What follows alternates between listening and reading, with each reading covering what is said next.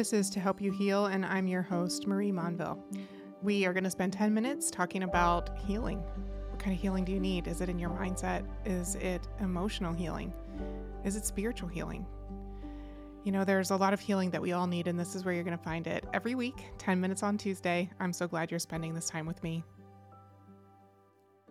Welcome to the first edition of To Help You Heal podcast version in 2024. We are talking about goals this week and next week. We're going to talk about how we set out to achieve the things that are meaningful and purposeful to us this year. But, you know, I don't want to just jump into that place of goal setting because I think for a lot of us, there are probably some mixed emotions we have, or, you know, controversial feelings maybe that we have towards that whole aspect of goal setting. When I work with women, one of the things I hear most often is, oh, goals just don't work for me. I'm not a goal person.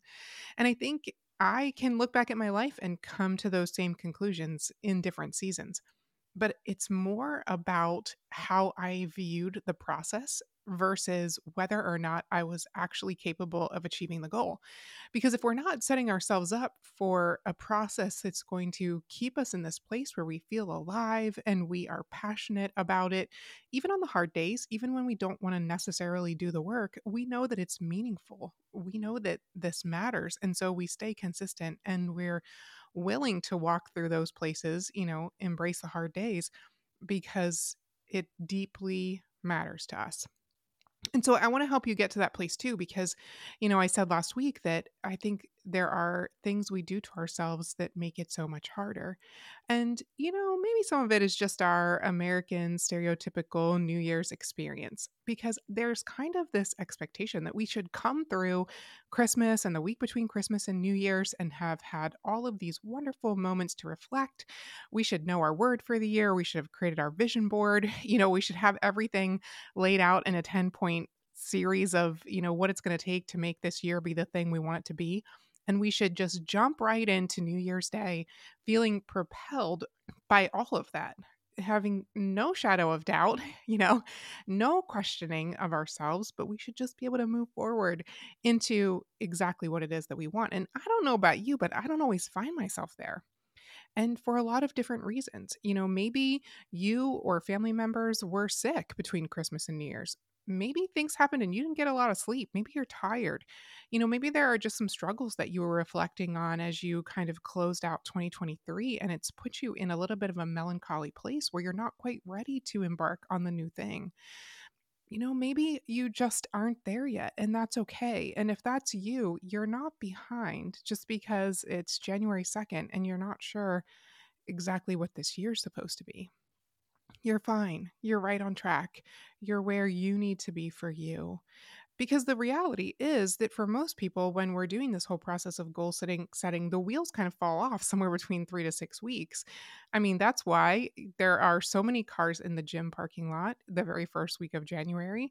And by mid end of February, it's kind of back to normal what it was by the end of the previous year because we have all these great intentions, but we don't know why it matters to us. And we're not setting ourselves up for this space that feels meaningful.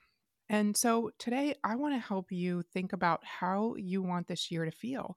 Because when it comes to setting goals, I think it needs to be less about our outcomes and more about what makes us feel alive how do we want to feel this year? And so what if instead of, you know, saying to yourself, what are my goals for this year? What do I want to do this year? Those are all very outcome based questions. What if you started out by saying to yourself, how do I want to feel this year? How do you want to feel? What feels good to you? How do you want to feel about this year? Because when we, you know, focus on those goals or the outcomes, a lot of that is circumstantial and what we know is that we can't necessarily control the circumstances of our lives. And I'm not saying that it's wrong to go after goals. I mean, as we spend time talking over the next couple weeks, I'm going to help you put some things together for your life. But if all we're focused on is wanting specific outcomes, if our circumstances don't line up that way or they don't line up in the time period we thought they were supposed to, we can become really disappointed. You know, and we can kind of get ourselves in this place that's along the lines of our negative self talk running the show, saying, Well, this always happens to me. I don't even know why I bothered to try. You know, it's just more of the same old thing. How many times have we said that to ourselves? Because our our circumstances aren't what we wanted. But what if we didn't do that to ourselves this year? What after what if we went after our goals not just based on the outcome but how we want to feel, knowing that we want to feel vibrantly alive. That we want to feel, you know, creative and purposeful and impactful, inspired. All of those things that keep us deeply connected to our purpose. What if we set up a year that helped us feel more of that? That's what I did for myself last year.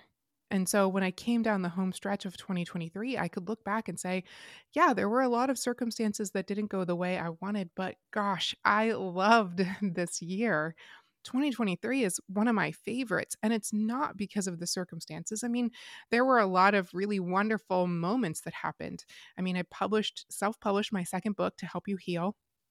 I had, you know, the incredible opportunity to work with over 15 different organizations to help them strengthen their approach to understanding the people that make up their teams and worked with women one on one and in a group setting through my programs. I got to speak in some really incredible locations, you know, throughout the year. It, it was a great year, but there were also circumstances that were really hard for me you know a lot of a lot of places where things didn't materialize the way i thought you know a lot of places that i had to struggle with and wrestle with and push through. And so you know when i was embarking on 2023 i thought i don't want to just feel like my success for the year or feeling good about my year comes down to outcomes because i know that not everything is going to be the outcome that i want. I want to create a year that makes me feel vibrantly alive and that happened. And I felt more alive in 2023 than I've probably ever felt in my life.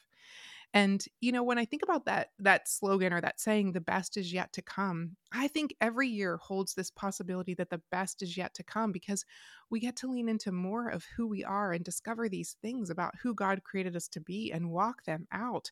And when we are in this place where we're doing that purposeful thing, we are vibrantly alive.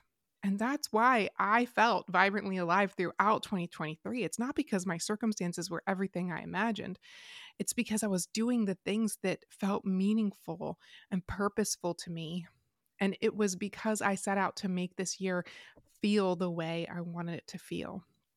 And so I want you to be able to do that for 2024. And so I want to ask you, how do you want to feel? And sometimes, you know, when we think about that question, we also have to say to ourselves, how do I not want to feel? And so whether you're, you know, able to sit down right now and kind of make yourself a list or whether you need to do this later, I'm going to ask you to take a piece of paper and draw a line down the middle and have two columns. One is the column of how you want to feel this year, and the other one is the column of how you don't want to feel. They are both equally important. And make that list. Allow yourself the space and time to just kind of, you know, resonate with that, to ponder it, to to sit on it until you know exactly how you want to feel and how you don't want to feel. And then when you're looking at those lists, you can say, okay, what are things that are associated with either one? When I think about the way I want to feel, what are the things that make me feel like that? When I think about the way I don't want to feel, what are things that make me feel like that? Because I think in those exercises, it helps us understand what are the things that we need in our year. You know, what are the things that that we want in the year ahead? What is meaningful to us? We need both parts of those. You know, we need to know how we want to feel. We need to know how we don't want to feel. It's all important. Because our, how we want to feel impacts our choices, it shapes our mindset, and that directs our actions. And so when we come back next week, we're going to talk about, you know, how to to decide on some goals, how to define some of those things, and we're going to be better able to do that in a way that matters when we know how we want to feel. Our choices become our mindset, and our mindset becomes our actions. It's how we talk to ourselves. So, here's what I want you to think through this week How do you want to feel? How do you not want to feel? And when you come up against those little thoughts you have that say, oh, I should do this this year, I should do that, anything that has a should attached to it, write that in a separate list on the side because those are the things that we often do based out of someone else's expectations, maybe a sense of misplaced responsibility, sometimes guilt. Shoulds have a dangerous way to sabotage the whole setup. We're going to talk about that a little bit more next week. What are the things that you love to do that you could get lost in? That time just passes, you feel inspired. Sure, maybe you're tired at the end, but it's a good tired. What are those things? Think about those questions and then come back and join me next week as we take this a little bit further. You don't have to know the whole playbook for 2024 right now. You just need to spend some time answering a few questions. I'm here to help you. If you want specific targeted insight, if you need someone to come alongside of you and help you figure this out, reach out to me. I'm launching a new program in January called Ignite. We're going to ignite that spark inside of you. I'm going to help you determine what it is that you want for 2024. We're going to lay it all out together. We're going to give you the tools that you need to walk forward with purpose and clarity, owning this year and feeling so good about yourself, about the life that you're creating. You can email me, marie at mariemonville.com, or find more information on my website, mariemonville.com. Come back here next week. Let's take this a little bit further.